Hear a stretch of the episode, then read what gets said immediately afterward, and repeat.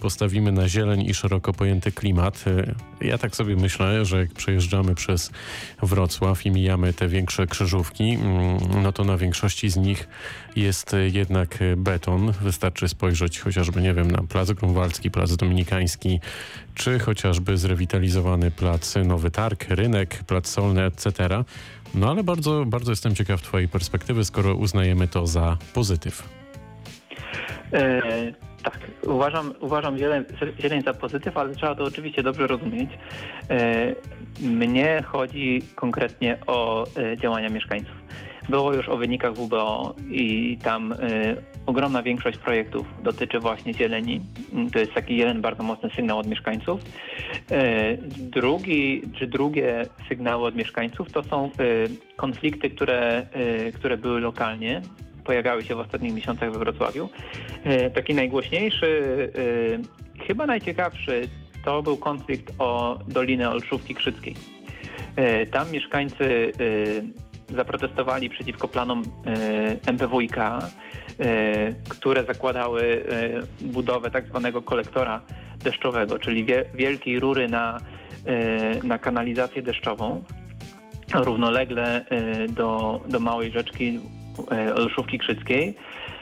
Mieszkańcy zebrali, e, zebrali naukowców dookoła siebie, zebrali kompetentnych ludzi e, i pokazali, że trzeba na ten problem patrzeć wielowątkowo, a nie tylko e, z punktu widzenia wodociągów czy hydrologii. Jak popatrzymy na, na te, tematykę przyrodniczą, klimatyczną, to jak oni mówili, zabetonowywanie rury w tamtym miejscu kompletnie mija się, mija się z celem. I co bardzo ciekawe, E, mimo e, takiego pierwotnego oporu ze strony urzędu, bo tam były takie hasła, że no nic się nie da zrobić, e, bo mamy dotację unijną, że ten projekt już jest i że podpisana umowa i tak dalej, to jednak mieszkańcy przekonali urzędników do swoich racji.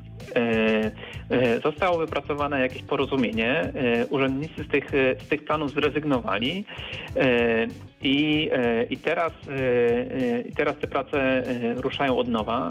Będą poszukiwane jakieś lepsze rozwiązania, takie, które pozwolą lepiej retencjonować wodę, zadbać o istniejące drzewa w tamtych miejscach.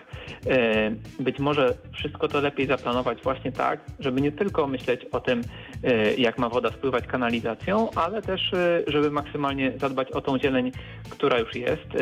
Tam, tam mamy dużo dzikiej przyrody, gatunki ptaków, których w innych miejscach miasta nie ma, więc właśnie zdaniem, zdaniem mieszkańców E, warto było, czy warto o to zadbać. Ja się temu przyglądałem e, z wielkim uznaniem, e, bo ci mieszkańcy byli bardzo zdeterminowani, ale przede wszystkim podchodzili do tematu bardzo merytorycznie i właśnie wydaje mi się, że tym przekonali urzędników. Drugi temat trochę z tym związany to jest uchwała Rady Miejskiej o tak zwanym alarmie klimatycznym. To jest pierwsza tego typu uchwała w Polsce. E, ona mówi o tym, że Rada Miejska uznaje, że Wrocław znajduje się w stanie alarmu klimatycznego. To oznacza, że nie możemy czekać, trzeba działać. Dotyczy to zarówno ograniczenia emisji gazów cieplarnianych, jak i adaptacji do zmian klimatu, czyli na przykład właśnie przeciwdziałania betonozie sadzenia zieleni. E, ta uchwała Rady Miejskiej mówi, że e, niezbędne jest rozpoczęcie prac nad strategią klimatyczną Wrocławia, e, więc jest taką ważną uchwałą kierunkową, demonstrującą co w tym momencie jest ważne. To jest problem światowy, ale jak najbardziej jako miasto powinniśmy też działać, żeby, żeby innym dawać przykład czy, czy na przykład innym miastom w Polsce, czy naszemu rządowi, e, czy innym miastom e, w Europie i na świecie. Więc bardzo dobrze, że coś takiego się stało.